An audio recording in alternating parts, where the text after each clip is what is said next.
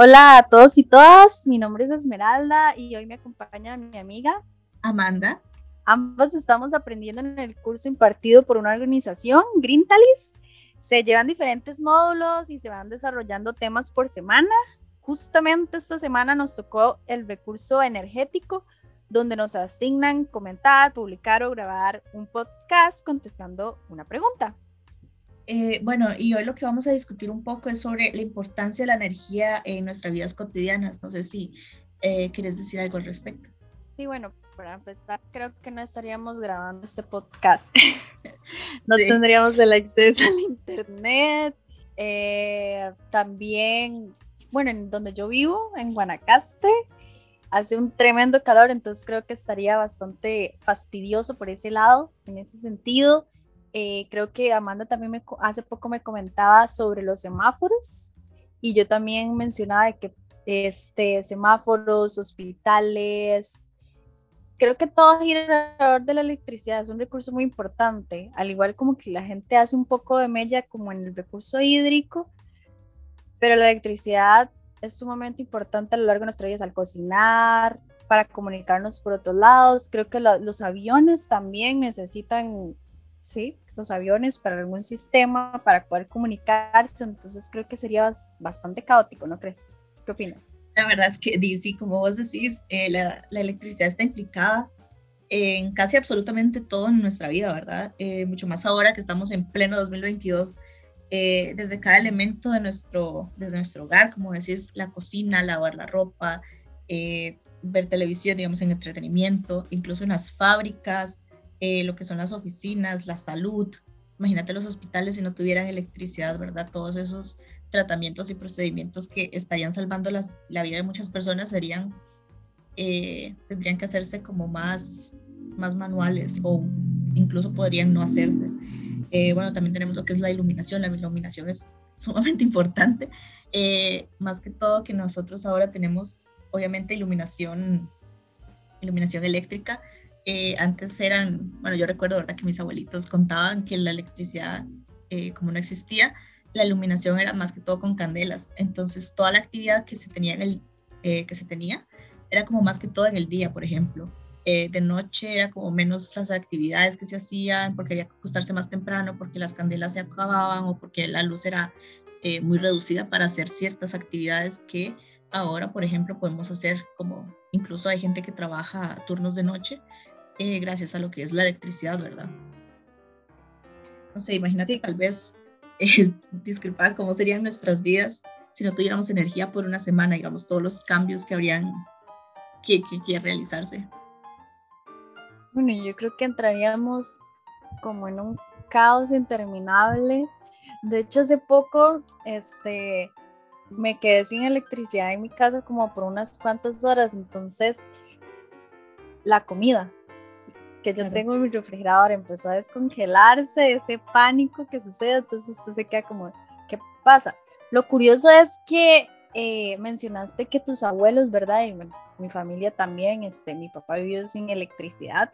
Eh, sí se puede, entonces sí se podría vivir sin electricidad porque así pasó durante muchos años pero yo creo que ahorita eso sería bastante caótico porque dependemos 100% del Internet. Bueno, al menos en mi caso, yo creo que, que dependo 100% del Internet. No es como una adicción de que estoy dentro de las redes sociales o no, es que dependo para hacer asuntos académicos, para mi vida personal, para desplazarme, también depende del Internet. Entonces creo que, no sé, me imagino cayendo aerolíneas.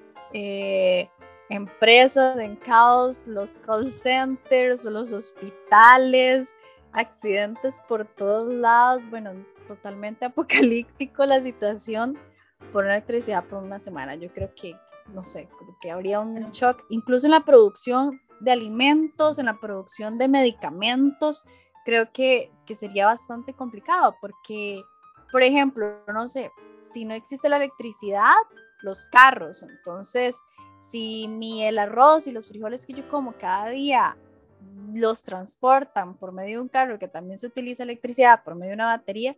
Claro, esto es, es, una visión donde realmente por una semana no tuviéramos electricidad absolutamente nada, porque sabemos que los hospitales pues tendrán su planta, ¿verdad? Pero en un mundo así caótico, no existe, no hay, creo que sí que sería, daría miedo, me daría mucho miedo realmente. No, sí, también me daría bastante miedo porque, digamos, sería como retroceder muchísimo en el tiempo, digamos, hubo un tiempo en que la gente no tenía electricidad y de ahí vemos, como, bueno, como menciona la iluminación, ¿verdad? Pero no solamente eso, como vos decís, hay muchas otras cosas implicadas. Imagínate la telecomunicación. Me imagino que lo primero que yo haría si nos quedamos de momento sin electricidad sería intentar encender el tele y ver las noticias, ¿verdad? Y me daría cuenta que no se, no se podría, porque no habría cómo, cómo transcribir eso, cómo anunciar a la gente, hey, nos quedamos sin electricidad, no tendríamos por ejemplo, saber por qué pasó, empezaría este caos como a nivel, digamos, a nivel país, digámoslo, para no ponerlo a nivel mundial. Habría un, un, desastre total en el momento, digamos. Sí, ese punto que mencionas es súper importante, tendrás razón, súper, porque si realmente no tendríamos cómo avisarle, al menos yo vivo aquí en, en un lugar que, que ni siquiera hay señal. este, estamos muy apartados. Entonces, para avisar o para comunicarme o darme cuenta, no sé, ir a un lugar para ver si alguien sabe qué es la situación que está sucediendo, pues quedaría súper largo y los carros tampoco servirían. Entonces, sí, creo que, que no sé. Te mando una carta por correos de Costa Rica. Llega tres días después. Este, pero sí, creo que, que bueno, nosotros somos bastante jóvenes muy jóvenes y habría que preguntarle, me daría la tarea de preguntarle a, mi papá qué pasaría si usted se queda sin electricidad un día. Ellos, ellos siempre mencionan que uno siempre está con el uso de la tecnología, con el celular, pero ahora ellos también se han adaptado a eso porque yo ahora veo a mis papás, salgo ahorita en un momento en mi cuarto y estoy segura que están utilizando el celular. Entonces creo que ya, ya nos hemos adaptado. Pero ¿vos crees que uno tiene la capacidad de adaptarse una semana sin electricidad. ¿Cree que podríamos lograrlo? Siento que, bueno, siento que como los primeros días sería como bastante caótico el, el cómo acomodarse, ¿verdad? Porque tendríamos eso de que estamos acostumbrados a, por ejemplo, eh, yo nací en el 2000, ¿verdad? Entonces, básicamente crecí, bueno, nací y crecí con electricidad. Digamos, yo no estuve en el tiempo en que todos los niños teníamos eh, teléfono, pero sí, sí fui viendo, digamos, la evolución de los teléfonos. Por ejemplo, mi mamá tenía esos de tapita, eh, yo jugaba con él y cuando fui creciendo vi que los teléfonos iban haciendo más táctiles y así, entonces siento que eh, sería un poquito más difícil para mí eh, adaptarme a un mundo completamente sin electricidad, por ejemplo, desde la iluminación, el baño, no sé, cocinar, tendría que empezar a cocinar con leña, cocinar con, con gas, que sí lo he hecho, pero digamos no es algo que a lo que esté acostumbrada a hacer todo el tiempo. Por ejemplo, eh, para mí es más fácil encender la cocina eléctrica que, que, estarme poniendo a cocinar con gas, ¿verdad? Porque la verdad es que a mí me da bastante miedo que, que me explote, porque en mi casa tenemos digamos, los dos tipos de cocina. Eh, bueno, eso, tal vez eh, el transporte, por ejemplo, comunicarme con, con vos, con otros amigos, con, con mi familia, sería como más difícil, tal vez los primeros días. Ya después eh, intentaríamos ver cómo, cómo adaptarnos, por ejemplo, eh, con lo que es el agua, ¿verdad? En mi casa tenemos un pozo, entonces creo que cambiaríamos a, agua de pozo, por ejemplo, a buscar otras formas de luminaria, a buscar otras formas de transporte, por ejemplo, andaríamos más, más a pie, más en bici, por ejemplo, y siento que sería como un descanso a nivel, al nivel del planeta, aunque sea una semana, por ejemplo, imagínate todo todas aquellas emisiones y todo aquel carbón y todo lo que, que, que, que emitimos en una semana, digamos, los carros en, un momento se quedarían sin, sin gasolina, entonces no podrían, ni no podríamos rellenar los tanques ni nada, entonces, digamos, unos tres días. Después de esos tres días, imagínate que todo el mundo viajaría a pie o, o, alguna forma más, eh, más ecológicamente amigable, digamos siento que el planeta descansaría como al menos una semana y descansaría mucho más de lo que hemos emitido, por ejemplo.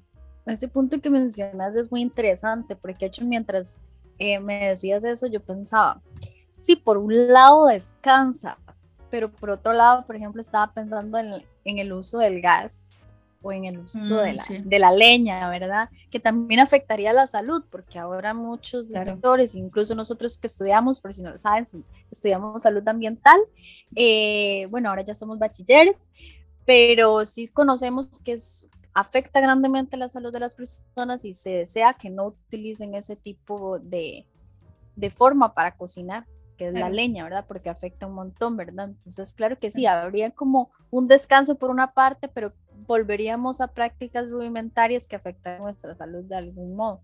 Y también yo creo que, que, el uso del gas y todo eso también depende de la extracción de este de máquinas que, que utilizan electricidad. Entonces, tienes razón. Más, algo todavía más rudimentario todavía, entonces creo que sí. Y el agua, por ejemplo, aquí este, yo participo muy activamente en la asada de mi comunidad y se necesita, ahora que estamos en verano, la bomba para poder extraer el agua. Entonces, ¿de dónde tendría que extraer yo, el agua? De un río. Imagínate las enfermedades parasitarias, diarrea o otro tipo de parásitos o bacterias que estén presentes en esa agua, porque el único acceso que tengo es el río que está como a unos 400, 500 metros. Ahora vos vivís en medio de la ciudad, imagínate todo ese caos también para obtener el agua y que el río y que todas las personas ya conocemos y somos conscientes de que el agua de los ríos no está en buenas condiciones. Entonces creo que, que sí, que sería todo un mundo eh, increíble que se vienen enfermedades de condiciones ambientales que pueden mejorar, pero otras empeoran por otras prácticas. Entonces, porque también eh, bueno, la electricidad aquí en Costa Rica tenemos la dicha de que es renovable. Por supuesto, eso no quiere decir que no tenga sus impactos, pero pienso que, que de algún modo se compensa no utilizar combustibles fósiles o otras fuentes que vaya a afectar mucho más nuestros sagrados recursos que son bastante limitados. Pero sí, por ahí es, es un punto a favor. Por supuesto, tendrá otras cosas que tenemos que, que mejorar, pero sí, es, es, es increíble y creo que muchas personas no se sientan a analizar que todo es parte de todo y que aunque podemos tener el agua, pero sin electricidad, esa agua no llegaría a la misma forma, aunque exista. Entonces creo que es, que es increíble, sí. E imagínate, digamos, si empiezan a tomar agua que de un momento a otro les va a dar parásitos porque no tenemos cómo estarla limpiando con, con, con la electricidad, ¿verdad? Eh, también esto afectaría otra vez a los, a los hospitales, ¿verdad? Que si no tuvieran la planta, eh, afectaría también a la salud a un, a un nivel bastante grande, porque no habría cómo, digamos, hacer los análisis en caso de que, de que llegara a pasar, no sabrían qué parásito es, entonces volveríamos a técnicas como muy rudimentarias. Sí, claro, y no estamos adaptados para eso, definitivamente ya estamos acostumbrados a cierto nivel de sanidad que en épocas anteriores no se tenía. Entonces creo que sí, que es un momento delicado. Bueno, yo creo que, que salió una conversación súper interesante. No sé si tenés algo más que decir o llegamos hasta aquí. Esperemos que no sea el único podcast que podamos grabar juntas y disfrutar de este proceso que estamos llevando de aprendizaje. No, estoy de acuerdo. Eh, me gustaría tal vez que si las personas estén escuchando esto nos podrían escribir eh, diciéndonos qué pensarían ellos o y ellas, ¿verdad? De qué pasaría si nos quedáramos sin electricidad por una semana o eh, la importancia que ellos le dan a la, a la electricidad. Súper, súper bueno. A todos y todas, muchísimas gracias por escucharnos y bueno, esperemos que haya una próxima. Hasta luego.